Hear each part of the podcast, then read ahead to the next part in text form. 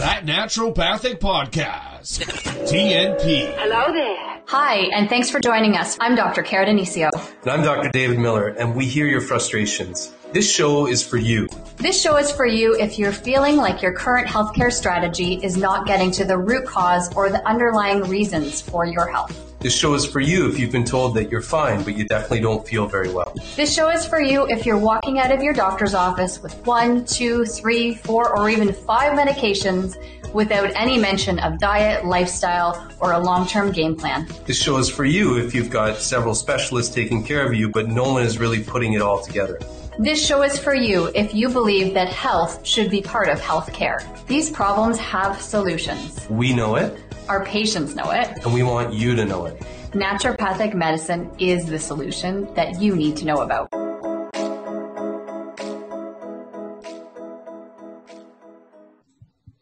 All right, welcome to another podcast, another episode of that naturopathic podcast. And there's, uh, of course, there's me, Dr. Dave here, uh, but I'm very, very excited. We have a we have a new a new guest today, and I, I think a possible co-host in the making, and it's Dr. Verna Hunt. And I can't tell you enough about Dr. Verna Hunt. She's naturopath, she's a chiropractor, she's a hands-on wizard, she's an elder of the profession. She's been there and done that about 10 times. And uh, one of the only things she hasn't done has been uh, a podcast host, I think. And I'm so absolutely pumped to have you, Dr. Hunt, to be on the be on the podcast. So thank you so much. You want to just give yourself a little intro maybe for the for the people? Yeah. Be glad to. So I uh, grew up on a big dairy farm in southern Ontario, and I went to Waterloo and did kinesiology, and then was involved in the performing arts for a few years, and then I decided to go to chiropractic college, and that was a wonderful thing after my kinesiology degree. But then when I finished, I wanted to know more, so I became a naturopath. That's the short version. And I've been in practice. Uh, this year is my 42nd year as a chiropractor and 39 as a naturopathic doctor. And um, I'm fortunate that I really love my work. I use a lot of modalities. Uh, listening is my best modality, and then touching mm-hmm. is my second modality. Uh, and then I have many, many more. I like to solve problems.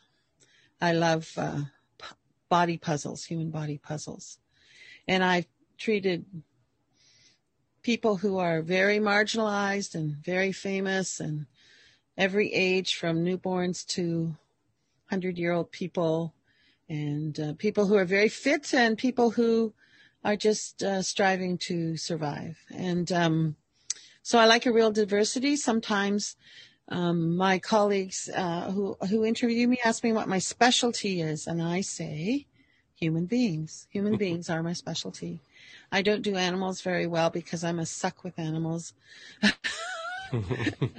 I want to be able to talk to my patients, clients, and um, so I I've practiced in Toronto my whole career and um, at various locations. I'm on my fourth location in, in the Junction near High Park in in Toronto, and uh, people ask me when I'm going to retire, and I say I don't have the memo yet. So I I work three days a week with clients, but I have other projects like the Naturopathic Legacy Project, which is saving our elder knowledge for future generations, and um, and other things behind the scenes in the profession.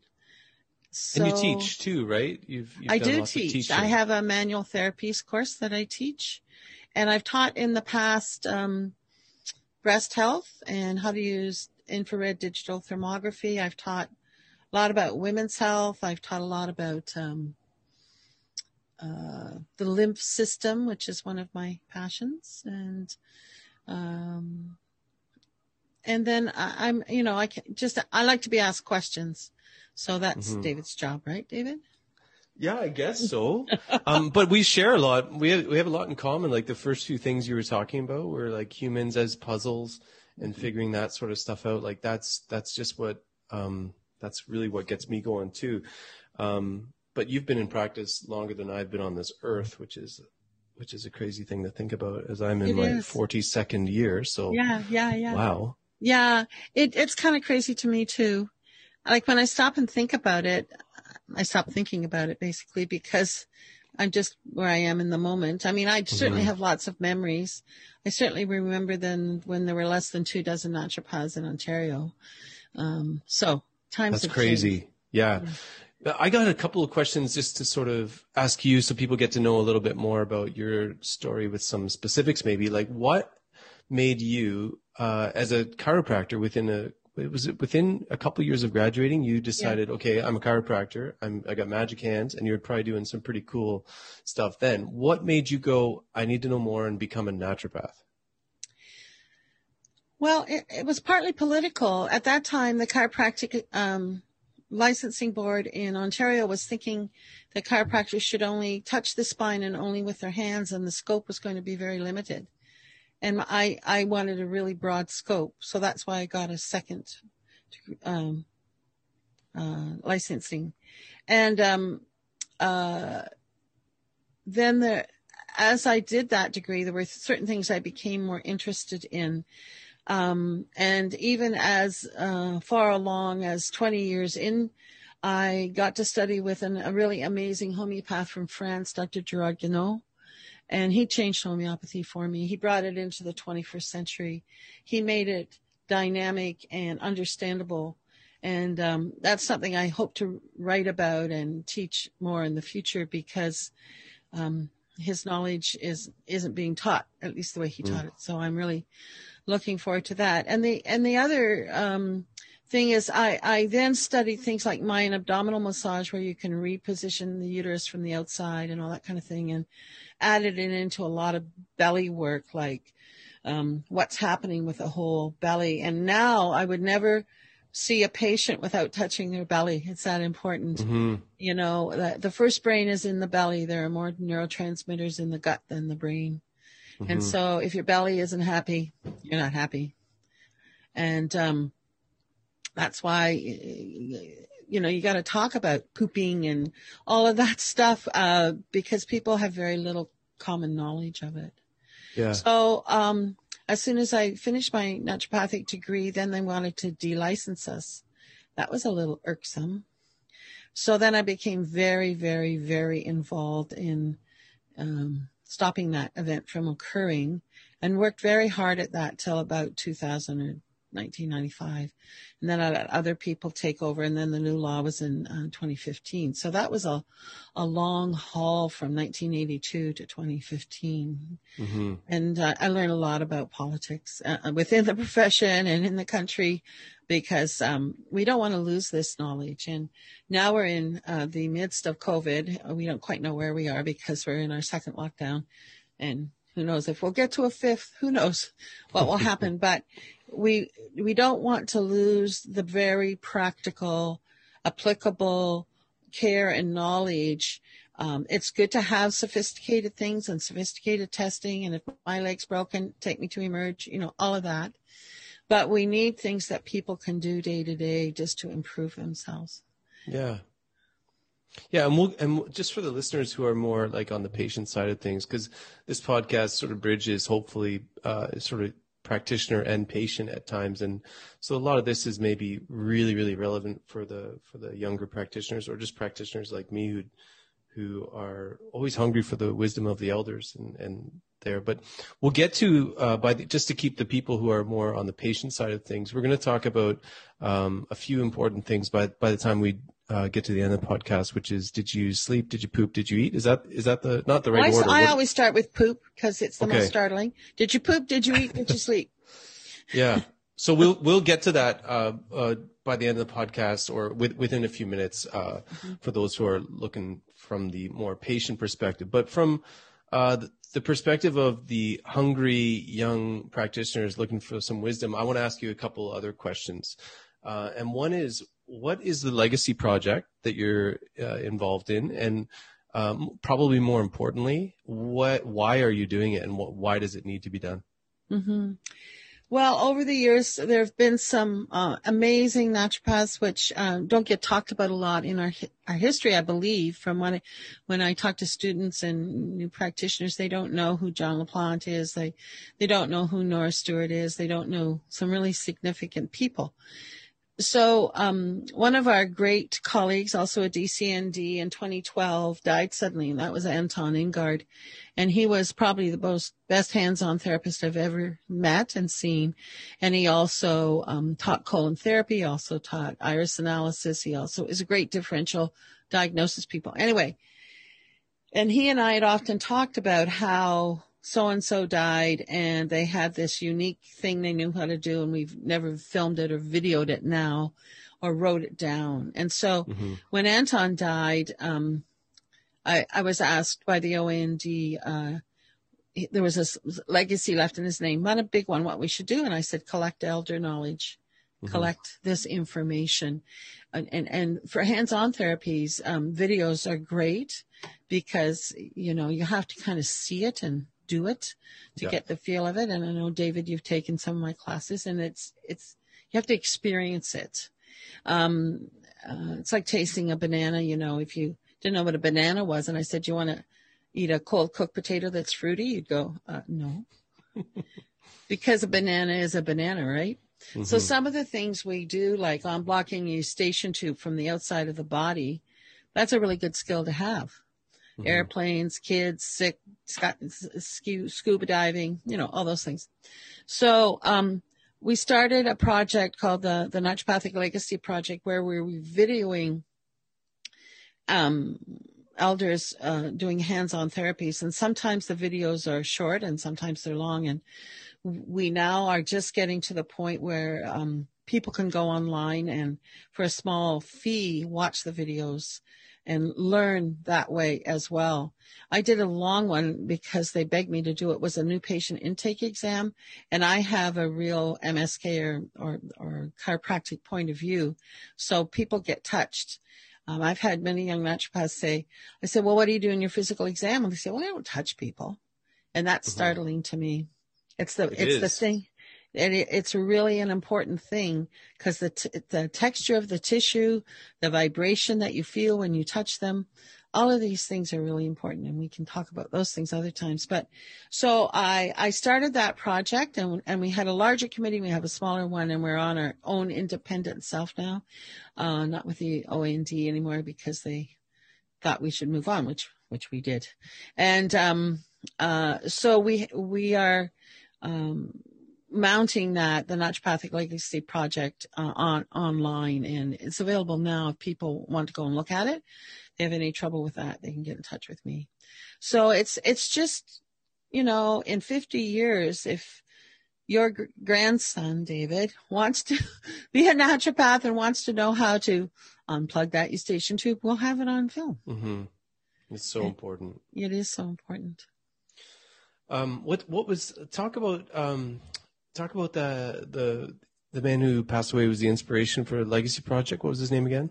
His name was um, Anton Ron Ronald Ingard, I N G A R D, and he, until he was 50 he went by ron ingard but he got to 50 he thought i'm gonna i'm gonna use my other name and he was of norwegian descent like his grandfather was norwegian and he worked um, uh, in more northern ontario and his last office was um, oh, I forget how you say this name.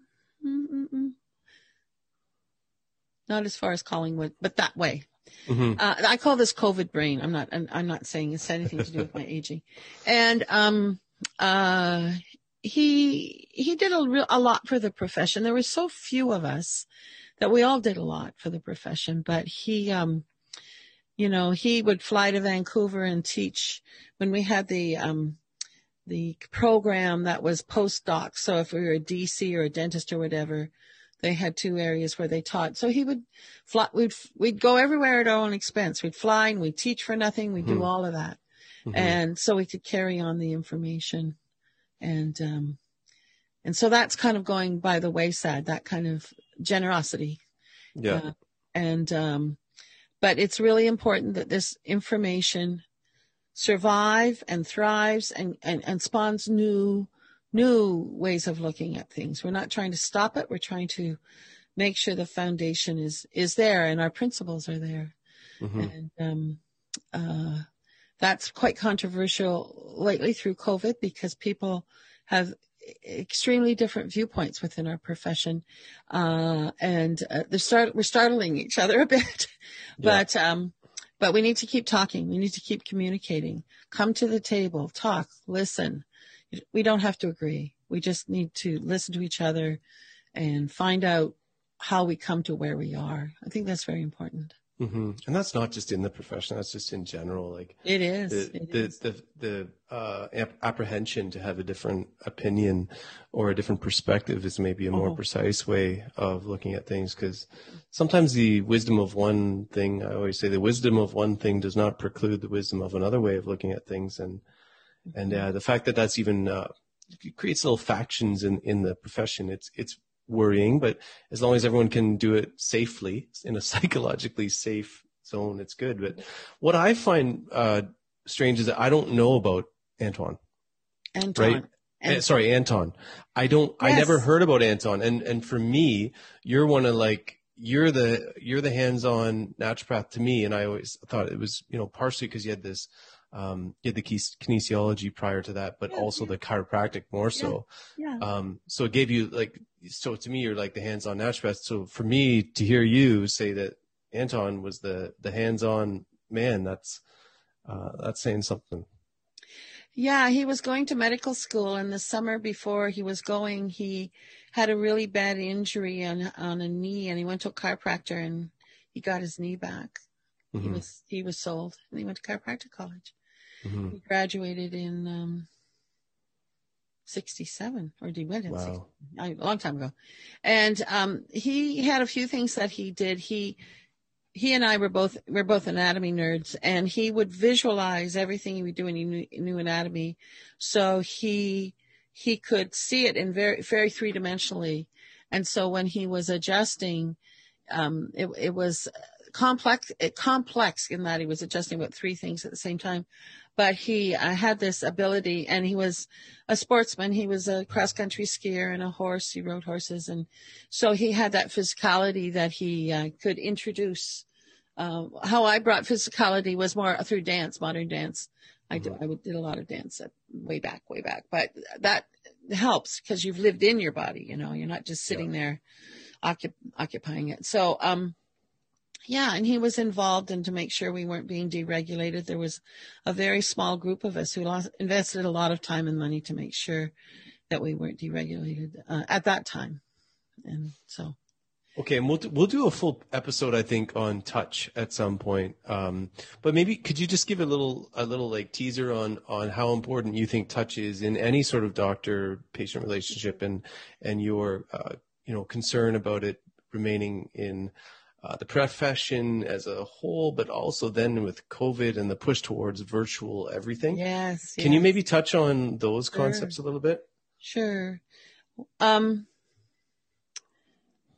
with time and just enough practice, so to speak, when you put your hands on something, you'll say, you won't even think the words in your head, but you will say, oh, this person kind of is clammy, you know, especially clammy hands and feet. And that's liver congestion, for example.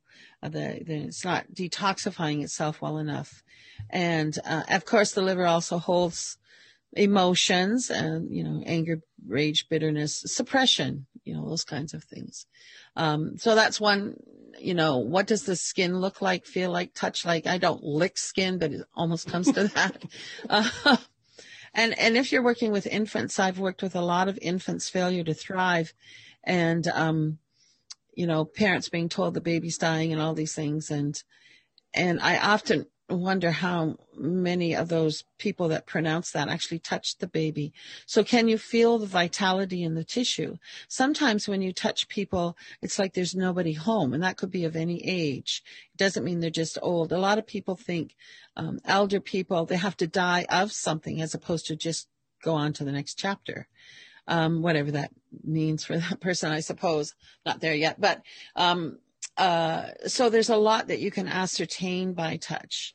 You can ascertain a lot of things about the lymph system and the drainage system. And just looking at skin, crepe papery skin, if you um, just take your forearm on the non-hairy side and you just gently pinch it like a marshmallow. If you see babies with crepe papery skin, they're not getting enough oil. And if they're being breastfed, the mother is oil deficient and um, and I don't mean grease per se. I mean it could be any kind of oil, but you know olive oil or fish uh, that you're eating or whatever. Because the last three months of pregnancy, well, especially the last month, the baby's brain brain is growing at ultrasonic speed, and then if they breastfeed, which is hopeful, and the mother isn't eating enough oils, the body will pull off oil off the myelin sheath around the nerve. And then the woman comes up with what we call baby brain. She's kind of stupid and stunned and, you know, the baby screaming, Oh, is that the baby? You know, kind of thing. And it's mm-hmm. that she's oil deficient. Uh, in the, in on a cellular level. I mean, you can eat oil, but if you can't absorb it, what's the use of that? So that's another story. But you can look a lot at babies and what's happening, wonder what's happening to their brain by looking at their skin and touching it and and holding it and, and so on. Or, um, uh, people hold a lot of trauma in their body, kind of physical trauma. I fell off a cliff, sexual abuse or, or being beaten. Um, uh, and you think, well, that doesn't happen. It happens to 70, it's happened to 70% of all adults. I never believed that till I was in practice. Same. Uh, I couldn't yeah. believe the, the things I was hearing. Yeah. Mm-hmm. So how do you help people come back to their body? So there is touch, touch of a parent, touch of a of a spouse, I suppose all those things. But when you have a therapeutic touch, I say to people, come to where my hand is. Um, and if it's too much, you just tell me to stop. I respond to stop really fast. And a two year old will test you on that. You give them the rules. And as soon as you touch them, they go stop. And I stop and I wait. They say, okay, you can start again. They just mm-hmm. want to know that I, I really mean it because I want them to be in charge of the touch they're getting. And I say, people have to ask you if they can touch you. So I'm going to ask you every time. And if I don't ask them, they call me on it. Mm-hmm. Those two and three and four year olds remember everything like that. Mm-hmm. So, so when you're having someone come into an area of trauma, like a whiplash, let's take lots of people get whiplash. And then they say, no, no, I'm fine. And then they, you know, they got headaches and all the things that occur. And you, if you come in too hard, too fast because you're going to fix it, um, then you're probably causing more trauma if you're just brutalizing them. And I, and that can happen in, in chiropractic. Like we, I can do the classical chiropractic thing, but there are times when, like I'm working on an 82 year old woman now who got a whiplash when they were doing root canal on her a few months ago. And so am I twisting her neck off? Oh, no, no, that's not mm-hmm. happening. That's not happening. I'm trying to get her back into that place in her body just by touch. Mm-hmm. So she'll meet the touch and and we can do that for ourselves. We we uh, do that for ourselves if we're really upset or if we have babies or whatever. The touch is so important. And a lot of people don't get touched. Even well can, yeah, can you go into that? Because I, I think that is like it's been it's been a gradual a gradual decline i would say in medicine in general or all forms other than maybe the manual therapists uh, who are well, that's all they they do uh, but in, in conventional sort of medical and naturopathic, what about yeah. the decline of touch? And then now we've got this COVID. Like, can you, yeah. without, without trash, you know, we got to be careful what we say, but, um, yeah. you know, what do well, you think's you happened? Know, you know, the remarkable thing to me to this day is, you know, kind of where I started from. I, I'm a good adjuster as a classical chiropractic way.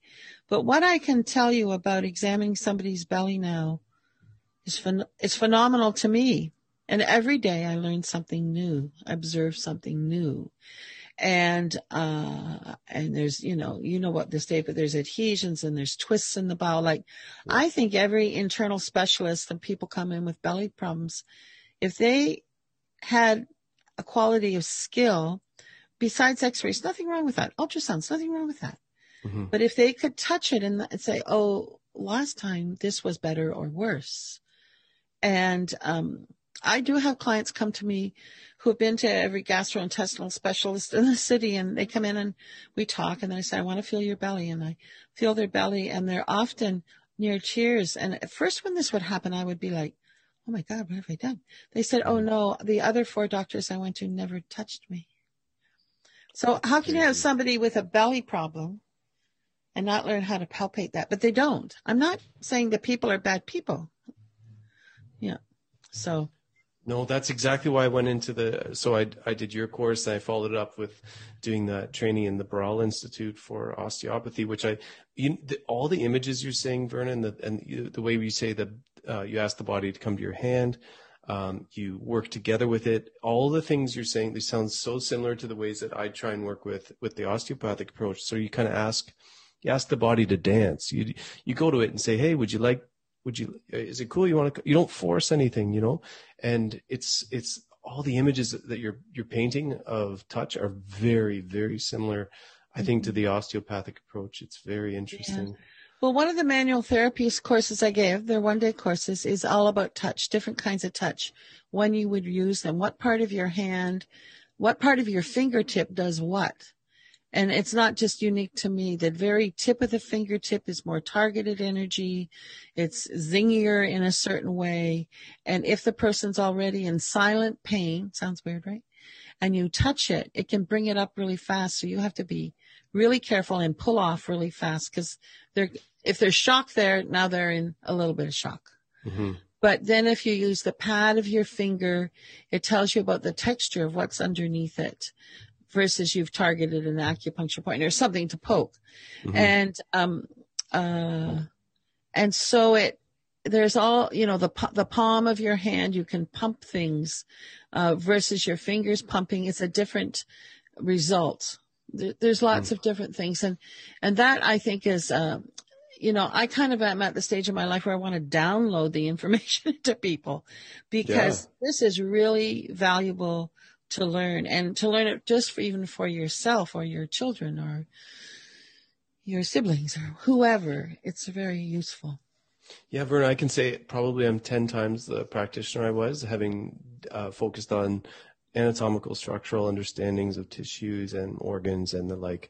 No one gets out without getting a, a belly exam. And it's I, I, literally like at 10 times I feel uh, better as a practitioner, which, which is which is nice, right? It's not just about me, but it just means our patients get, I think, more comprehensive, skilled care, and it's way easier to do the puzzles, right? Like, because you and I mm-hmm. like puzzles, it's it's a big part of the puzzles, and uh, I think we focus a lot as naturopaths and me- medical doctors, often, I guess, too, on the, what I call the micro perspective, which is like you know leaky gut and take this pharmaceutical and and the t- the cells and the neurotransmitters and all that but we're less good at focusing on the big anatomical structures, which arguably I'd say with in the last couple years, I'd just say they're easier to work with. Like you're talking about an organ, it's easier to understand an organ than a biomarker, right? Mm-hmm. I think eh, I, I would assume that you work more with like the liver rather than high sensitivity C reactive protein as a guiding. Yeah. You know what I mean? That's a, that's a good marker uh, because if it's high, uh, to quote somebody in a whole a different field, it means your house is on fire. I'm CRP. About, yeah. yeah. You know, you're walking mm. around living in this burning, smoldering fire thing. You're probably cranky. You're sore.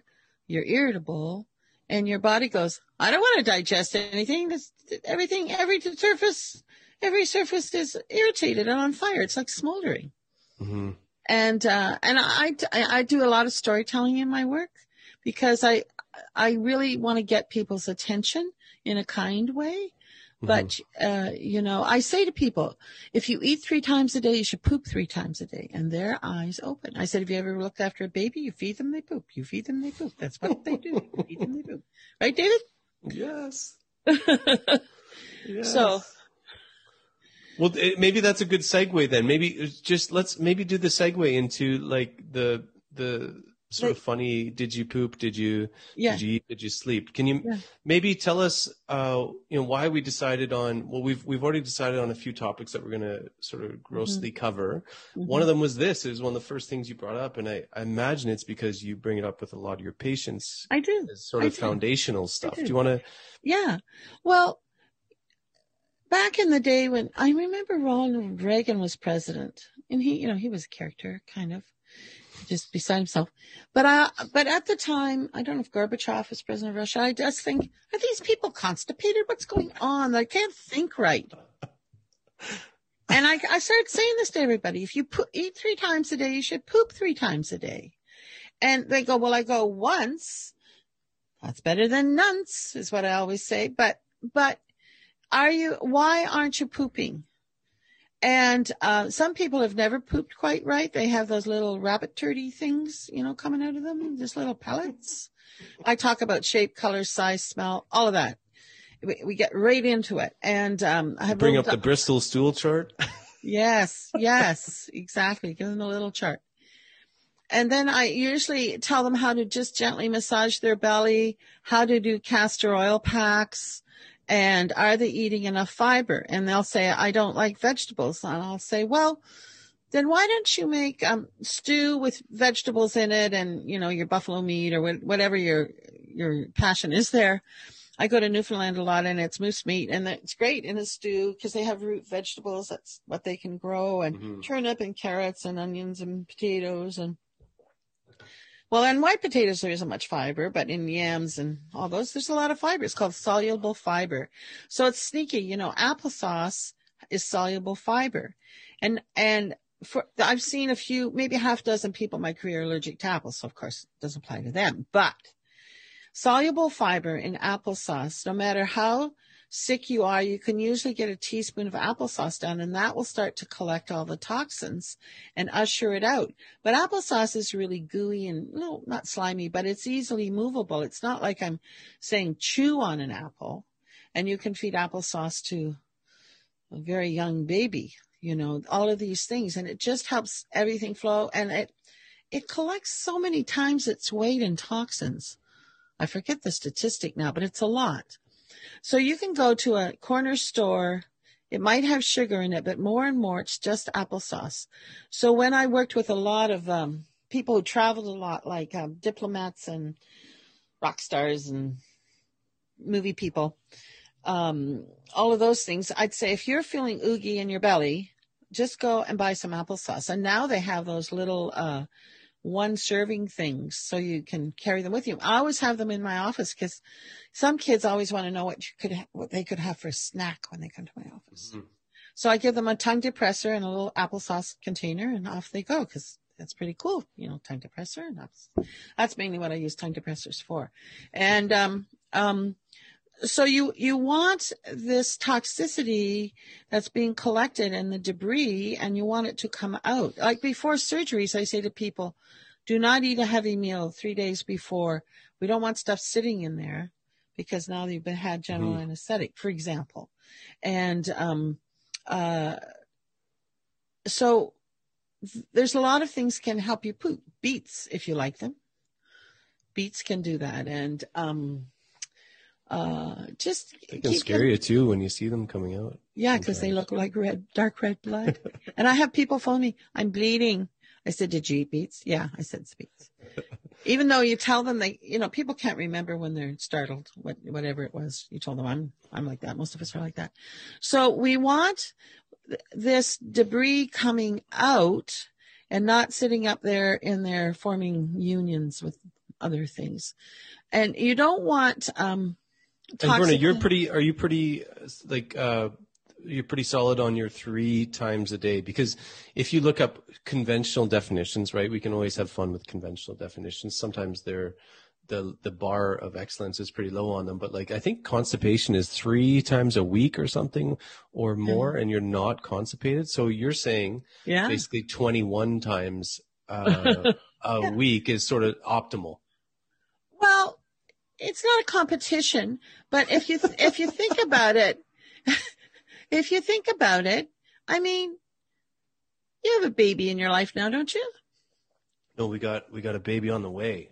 Baby on the way. I made him sick. Yeah. But you're going to find out if you feed them, then they'll poop but quite quickly because you've stimulated the digestive tract and everybody's cooperating and out it'll come. In, in the strangest ways and babies, it's like every kind of color. You, get really excited. Oh, wow, this is green poop. Are they dying? You know, no, they're not dying. So there's all of those things, but but you do. But yeah, you stuff's coming in, so stuff should come out. It, it, there- like Yeah. you said, there's some coordination and and some intelligence going on Yeah. there. But you know, will you poop if a if a grizzly bear is chasing you? So how many people who are quote constipated or slow there, how do they engage their life? Are they at full out run in Toronto? They are or were, you know, like if if there's a lot of things I say, you know, if you're in danger and you don't even realize it, but your boss is in the next room and you know he's talking to the head of HR about you or like whatever it is, or you're getting bullied in the schoolyard and you're 10 or 12 years old, like whatever. Are you Mhm. going to go poo when there's a bully following you to the bathroom? Probably not. You know, there's all of these things. So we have to have a time when we can sit on the toilet and um, have something under our feet. Like if if you put um, a five to ten year old on a toilet, but their feet don't touch the floor, um, and they're feeling like a tippy canoe, uh, Mhm. are they going to let go? Uh, no. Or if it's the kind of family where everybody gets to come in while you're trying to poo, somebody's in the shower, somebody's, I'm from five kids, somebody's in the shower, somebody's, right? So, so there's this grizzly bear analogy I use a lot where, you know, people say I can't get pregnant, but they're, the woman's uh, like a, in a really stressful job and, um, her idea of, of relaxing is a three hour sleep every night, like whatever it is. I Mhm. say, what makes you think your body wants to make a baby while you're running away from grizzly bear all the time? Makes no sense. Yeah. And so their adrenals are tired and all that kind of thing. And kids, you know, if you ask um, a child, probably I've had a four year old answer this question What's stressing you? So one child decades ago said to me, she says, Well, you, you know, I'm four years old. I said, Yeah, I knew that. Yeah. And she said, I, um, I'm, I, I go to school. I'm in, um, in, in JK. I said, yeah. She said, I have homework every night. She said, I'm just a little kid. I should be playing. I said, you're right. I looked at her mother. She said, Yeah. we're moving schools. Like she was stressed, but she didn't use that word. Um, Mhm. but you know, that's a big thing about pooping. Are we jumping out of bed? We take two minutes to brush our teeth, have a coffee. Who is, there's, there's no time for pooping in there, you Yeah. know, and, and squatting. The best way to poop is to squat. And, um, if you have a stool, there's a thing called a pooping stool, isn't there, that kind of hugs around your toilet? Squatty potty. Squatty potty. Brilliant, brilliant marketing uh, done several years ago. It's really, really funny. Squatty potty. Yeah, Well, and you can just get a little step stool and have it there yeah. so that that people's um lower orifices will relax and open. Because of the structural uh, changes, right, Verna? Right. Because it goes from a an oblong to a round circle. That's why it's better for women to deliver more in a squatting like supported squatting like because they have a, a circle instead of this oval thing.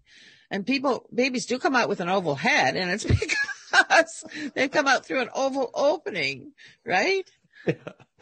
Yeah. So, so where, why aren't you pooping? Is it not enough fiber? Is it not enough quietude in the moment? And some people are uh, very, well, maybe introverted, but they're very self-conscious about bodily function things. And, um, there could be reasons for that. Once I had a little boy come in and he was two-ish and, um, once they got him in diapers, he would he he would go over in the corner and kind of lean weird. And this is one of my first belly things I ever did. And what happened was there was a slight twist in his bowel in the sigmoid flexure. When I fixed that, he would just poop normally, Yeah. but he couldn't get the poop out, and that's why belly thing is so important. Yeah. In, in casserole. So am I firm on the three a day? No, I eat food twice a day. That's the way I happen to eat right now. I Yep. can have little protein drinks, but, but, um, I find and other people, they, they get the urge to poop when they're starting to relax. As soon as they go in their own door at home, they have to go poop first, hmm right? But if you're in the middle of the, your doctoral presentation, probably not. hmm That's the grizzly bear thing. Yeah, it makes sense when you look to sort of nature for the wisdom there. What I just want you, I want to move on from pooping. Well, I don't really because that's my, I love talking that. But Let's go on. I, I do want to move on to just another section of pooping, which is what about people pooping too much? Because it is more common, I guess, to see constipation. But what about what, when you see someone who poops too much? Then, then what are you thinking? Because we, we don't want to leave them out. No, we don't want to leave them out because that's a very high anxiety state because you never know when you're going to poop. So why is the gut lining uh, so irritated that it can't reabsorb water? What's happening to the to the little in, internal skin there for people who aren't doctors? They're called villi, like little fingers. But what's happening to the cell lining? They call, they can call it leaky gut, but what's happening to the integrity of the gut and how do you begin to rebuild that? And are they um, sensitive to a food? For example, cow milk is made for big, bony, rather stupid animals. I know, I grew up with them. And, um, and, uh, now Holstein milk, that's the black and white cows, is more like that. Now Guernseys and Jerseys are closer to human milk and people react less to that. And there's a specialty happening now within the industry, the dairy industry, so that people can get just that milk. But the protein is different because human milk is very fatty because we have to grow our intelligent super brains and all our nervous system. We're a really nervous system animal. Uh, cows, not so much. Uh, so, so they have their place, but, and I'm not denigrating, uh, Holstein cows, but, um, uh, there, you know, goat milk is closer to human milk. Now, when you think of the intelligence of a goat and a cow, goat probably wins because it's more a neuro- neurological animal.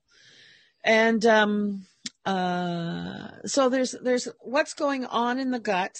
Um, uh, there's a, a, totally huge neurological component for Crohn's and IBS and all of this stuff. And one one greater load on all of that right now is electromagnetic frequency pollution, 5G, and all the stuff that's happening, uh, because the nervous system really gets a little fried with all of that. And and there is lots of data out there. It seems um, the solutions aren't totally available, but we'll we'll find them. We'll find them because we have to because it's really affecting people. There's more IBS and more uh, children um, who have the tablets very young or are in a school where everybody has their own computer.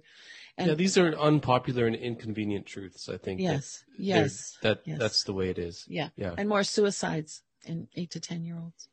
Yeah, there's a lot of that. I, I wonder about that and resi- just uh, resilience. And we actually, um, I don't know uh, if you know Jen Forestell, but we had her on a, a previous podcast. She's amazing about teaching um, the Umbrella Project and teaching kids how to have an umbrella when it rains because, um, you know, stuff's gonna stuff's gonna happen in life. It's not great. Yeah. So I'd I'd refer back any listeners to um, what Verna's touching on there. Is I think possibly an aspect of it is resilience in in kids and um, yeah, that was it. You, would love that one, Verna. She was, she did a great job. She's trying to teach kids how to have the resilience to deal with adversity and, and things like that. So yes, yes, yes.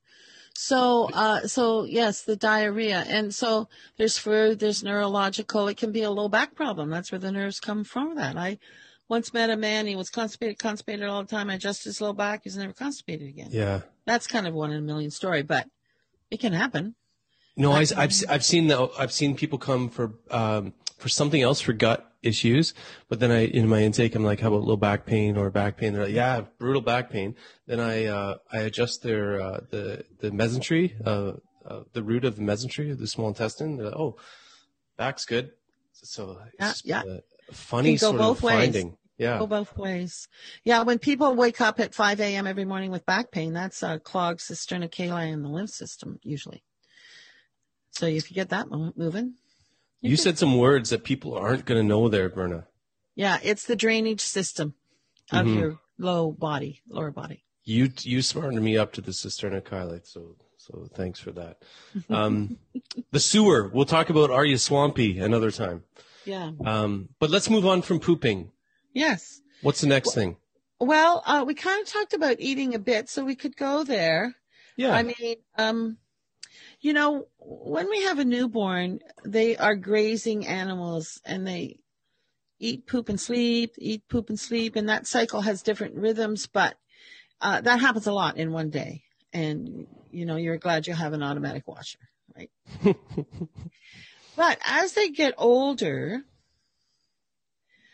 there's when you're when we're digesting, the body likes to focus on that, and then we can uh, then go on and do uh, skipping or algebra or whatever it is we're doing.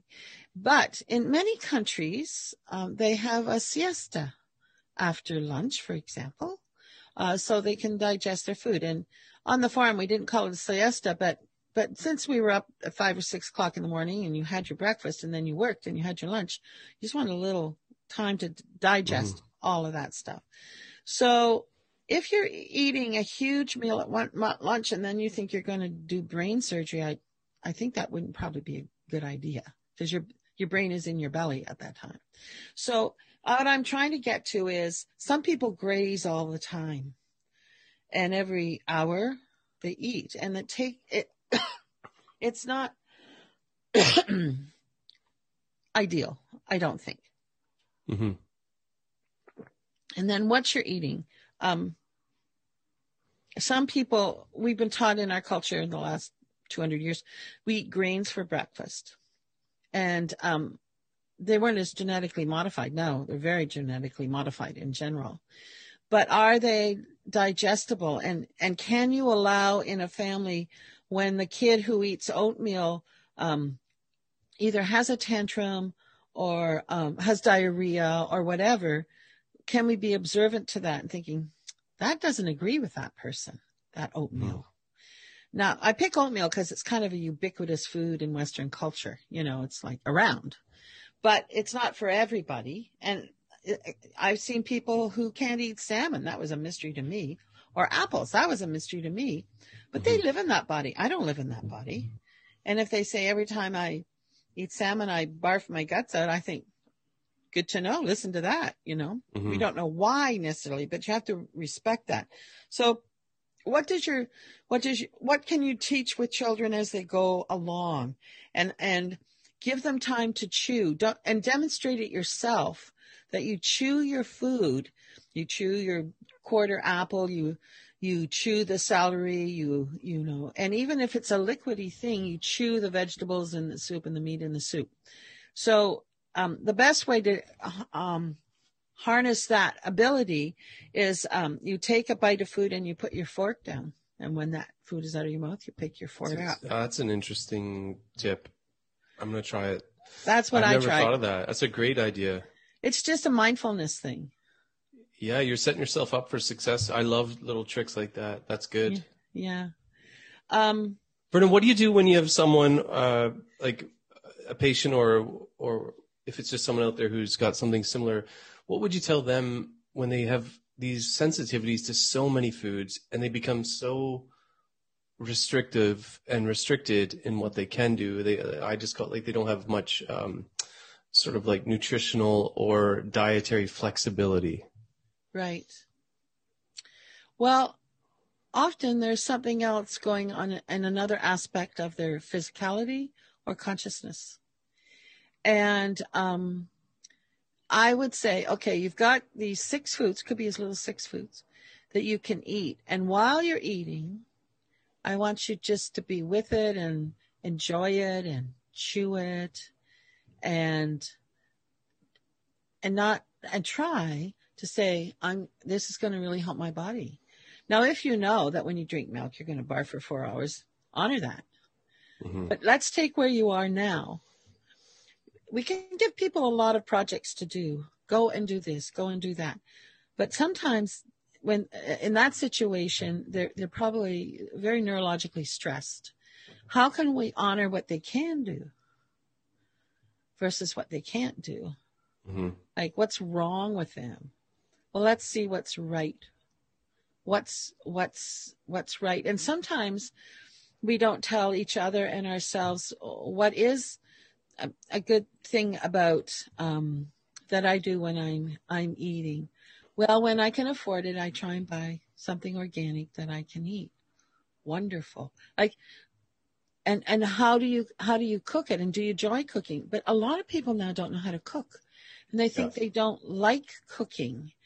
And it could be that they don't they they weren't mentored. You didn't weren't beside your grandma and cooking. That doesn't happen so much anymore. But what what can you do um, to teach people to make soup? I teach a lot of people to make soup from leftovers, uh, and and how you get the flavor you want and the texture you want. And and people say they pay you for that, yeah, because now they have a skill. Yeah. They have a skill, and um, uh, you know things they can do to to just make things taste better in their mouth or feel better in their mouth.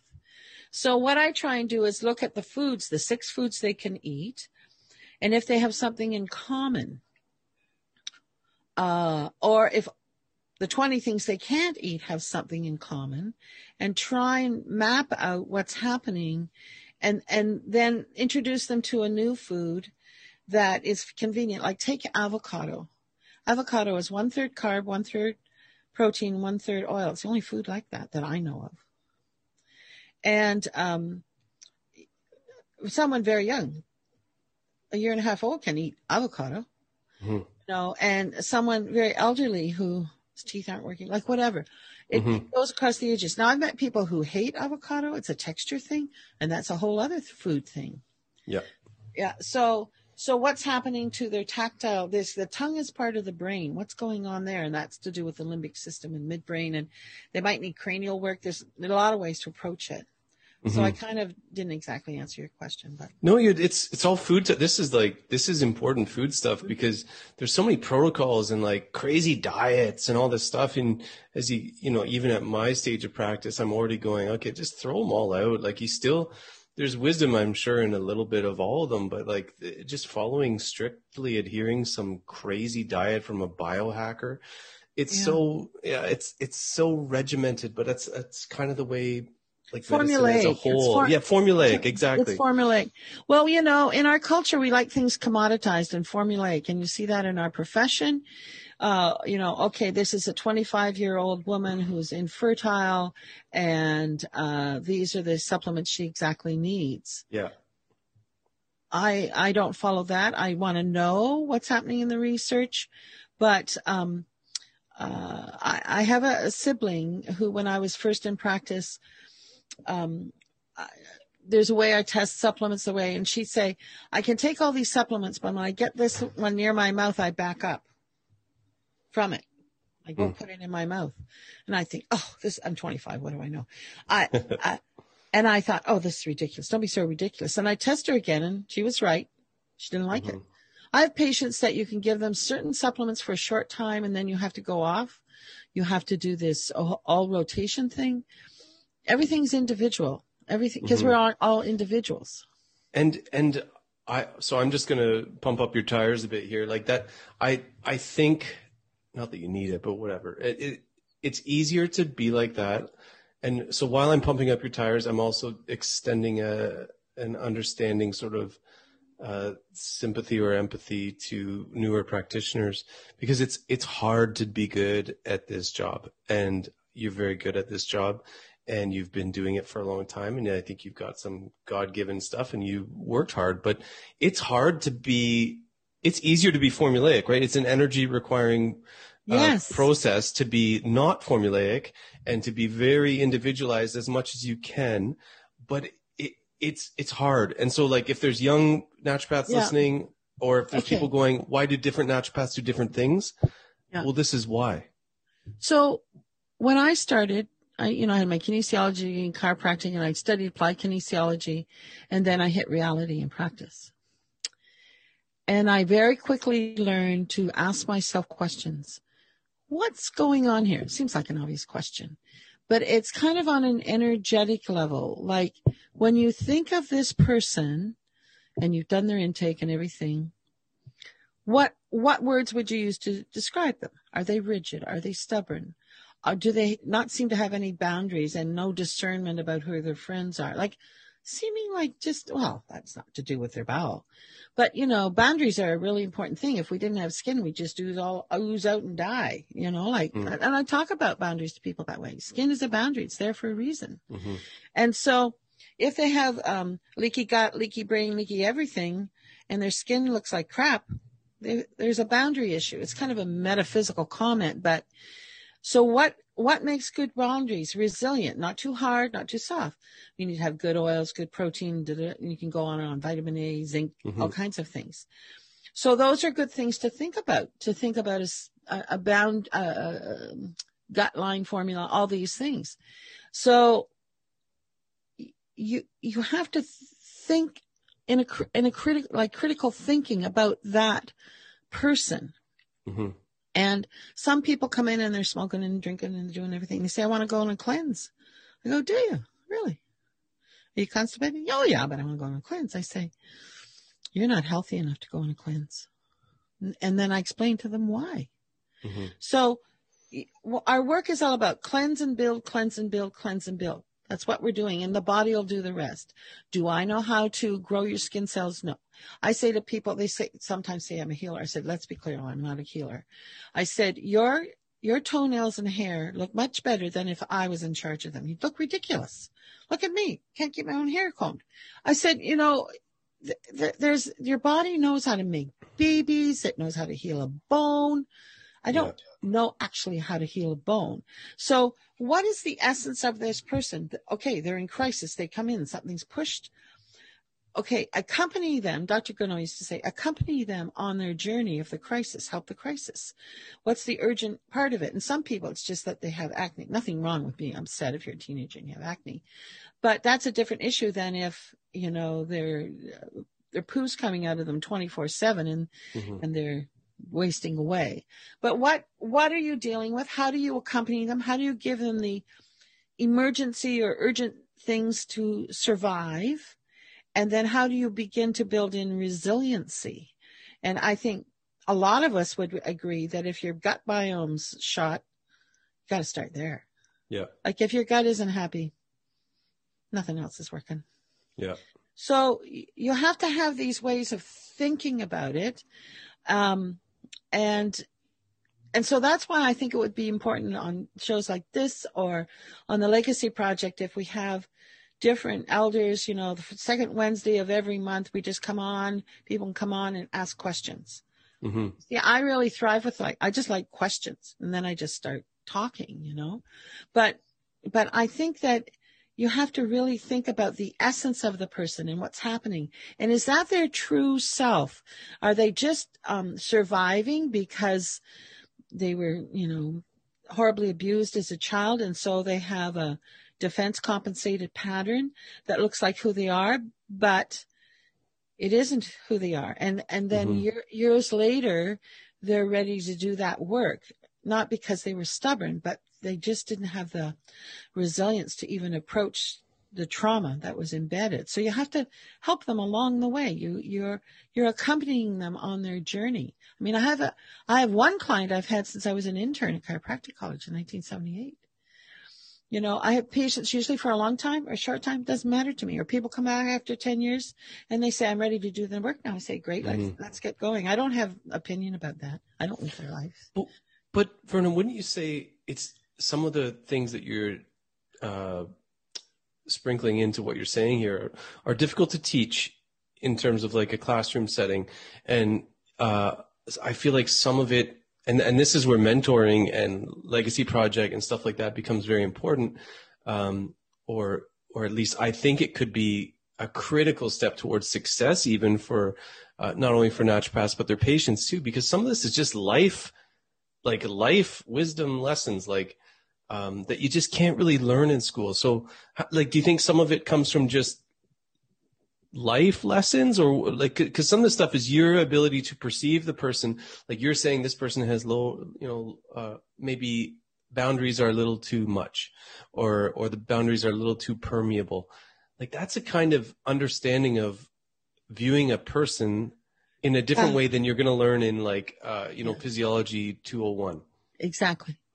So I one idea about that is I always think as a practitioner, I cannot take anybody down a road I kind of haven't gone myself. Like I, I don't think I have to do the exact same road, but I work I work on my own health all the time. And I got into this and when I was 18 I had mono for 3 years. That was boring. I thought this is screwy. What's going on here? You know? And um so that's that's uh, one thing, and the other thing is um, uh, asking yourself questions and asking the patient questions. Questions are the most important thing. Having a snap answer, oh, it's leaky gut. Sure, sure, go ahead and treat that, but ask the ask the questions about what's going on. And that's one thing that I've honed over the years is how to not be uh, like, um, what do you call that? Interrogating them. That's not useful. Yeah.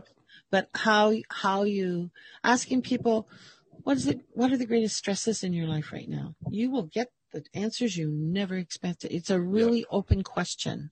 It's a really open question. And, And there's sometimes, not much space for it in average day to day for a lot of people too, right? Like I, sometimes I feel like that, you know, I'm like ready to do my gut thing. Like I'm a, I'm a Yeah. gut whisperer. I'm going to fix that. Yeah. And then half the time, not half time, but a, a good proportion of the time, someone just needed a place to come and say, well, everything's feeling a bit shit right now. And, and this, you know, my, my wife is this or my husband is this. And, and you just listen and you have a place, that's right. a place for listening, it. listening is your first skill. Questions are your second skill. hmm And, um, and it's just active listening or, or commenting.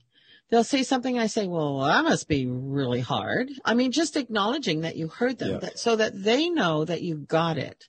And I've had people with, um, many, uh, races, religions, you know, ethnicity, uh, gender identity. Like I've had it all. Mhm. And um, I've been on a real learning curve sometimes because I didn't have that life experience, and and um, uh, but I, I sought out answers to things that if I didn't know.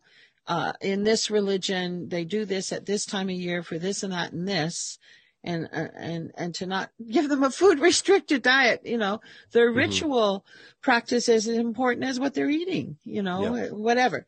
So questions and listening, listening is, is, um, and if I don't understand an answer, I said, so what I heard you say is this, but could you tell me that in a, in a different way or could you repeat it? 'Cause I Yeah, wanna hear such a the- good technique. Yeah. I want to hear the energy in their voice or their cry. I've had a client who who's now passed, but he had, was born blind, cerebral palsy, lots of things, and he was always getting pneumonia. And and so his mother would call me from the hospital. And I said, just set the phone down, and I'd listen to him cry. And over time, I learned he had different cries. That child taught me so much. I would just listen to him for half an hour hmm you know, I'd be sitting around and just listening to him. I said, I think you should try this. Why? I had no idea why. It was just, just listening to him. And he knew who I was because when I saw him physically, I would always just very gently touch his cheek and then he knew it was me. I had a way of signaling him it was me because nobody else touched him that specific way and he knew. hmm Yeah. So, um, so th- things aren't Connecting, formed- right? Those are all connecting. If you Yes. sort of grossly, grossly group them into something, you're just connecting with Yeah. another human Yeah. being. Yeah. Yeah. I see Yeah. you. Yeah, I see you. exactly. Yeah. And and I have toys in my office for children because you're an idiot if you don't. If you think you're going to have pediatric prac- practice, I have one little toy thing that I've had ever since I've been in practice. I should have bought 10,000 of them because they never break. But, you know, Tell me I what to buy. I'm an idiot. Okay. I will show you next time. And and stickers are very important. We got, we've got stickers. Stickers are great. Yeah, and I hand them out, or they get to pick, and um, and sometimes when the adults are having a really hard time, and at the end I said, "Do you think you need a sticker?" And they go, "Yeah." I give them to all ages, or I stick them on their lapel, you know. So, um, so we got one more category when you're done. We got one more category to move on to. Okay. Because Verna, we have, we got, we could go on. My I know you and I could talk forever, couldn't we? We could. Yeah. We could. now we'll get to the sleepiest part. Sleep hygiene. They call it sleep hygiene, which isn't mean like you scrub your skin hard and go to bed. the biggest sleep hygiene I'm concerned about is uh, EMFs, electromagnetic sensitivity. The greatest polluter in your house of that is uh, cordless phones. Get them out of your life. Get them out of the house. Like cordless phone or uh, cellular? No, cordless. Really? Yes. Ooh. Didn't Yeah. know that. Yeah. Then there's the blue light. I have some new just reading glasses. I'll show them off here. They're red. That have a blue light filter in them. So I've Yeah. been on the computer more, like times like this. Yeah. Um, uh, I was just at the conference, the worldwide conference online, of course, of of um, 5G. With your blue light glasses on? Yes. Uh, uh, I have a special pair for home and special pair for here. Um, and um, that was really enlightening. There's, um, I don't know if you have a, a website for this bloggy thing we're doing, podcast thing we're doing, but there are certain handouts that I, we can share about, you know, what are the seven steps you can do inside your house and around your life just to change your EMF exposure. Because it's very critical. We're being exposed to things that we have You have a, you have a handout? Oh, yeah. okay, we'll from, put uh, it we'll put it on uh, if you have if you have a link to it, what we'll do is we'll get uh, Janessa to put it in the in the notes and people can can go Yeah. and, and download Yeah, that. That'd it's from great. Building Biologics. They're a group and they just want it handed out to everybody. Okay. we'll Okay, so sleeping in a darkened room. Make sure the room is as dark as it can be in the city. It's very difficult, but I have blackout blinds. That's a really important thing. Try and have a bed that doesn't have metal in it. So you have, you know, there are What's- one What's that all about? like well electromagnetic stuff. Okay. Yeah.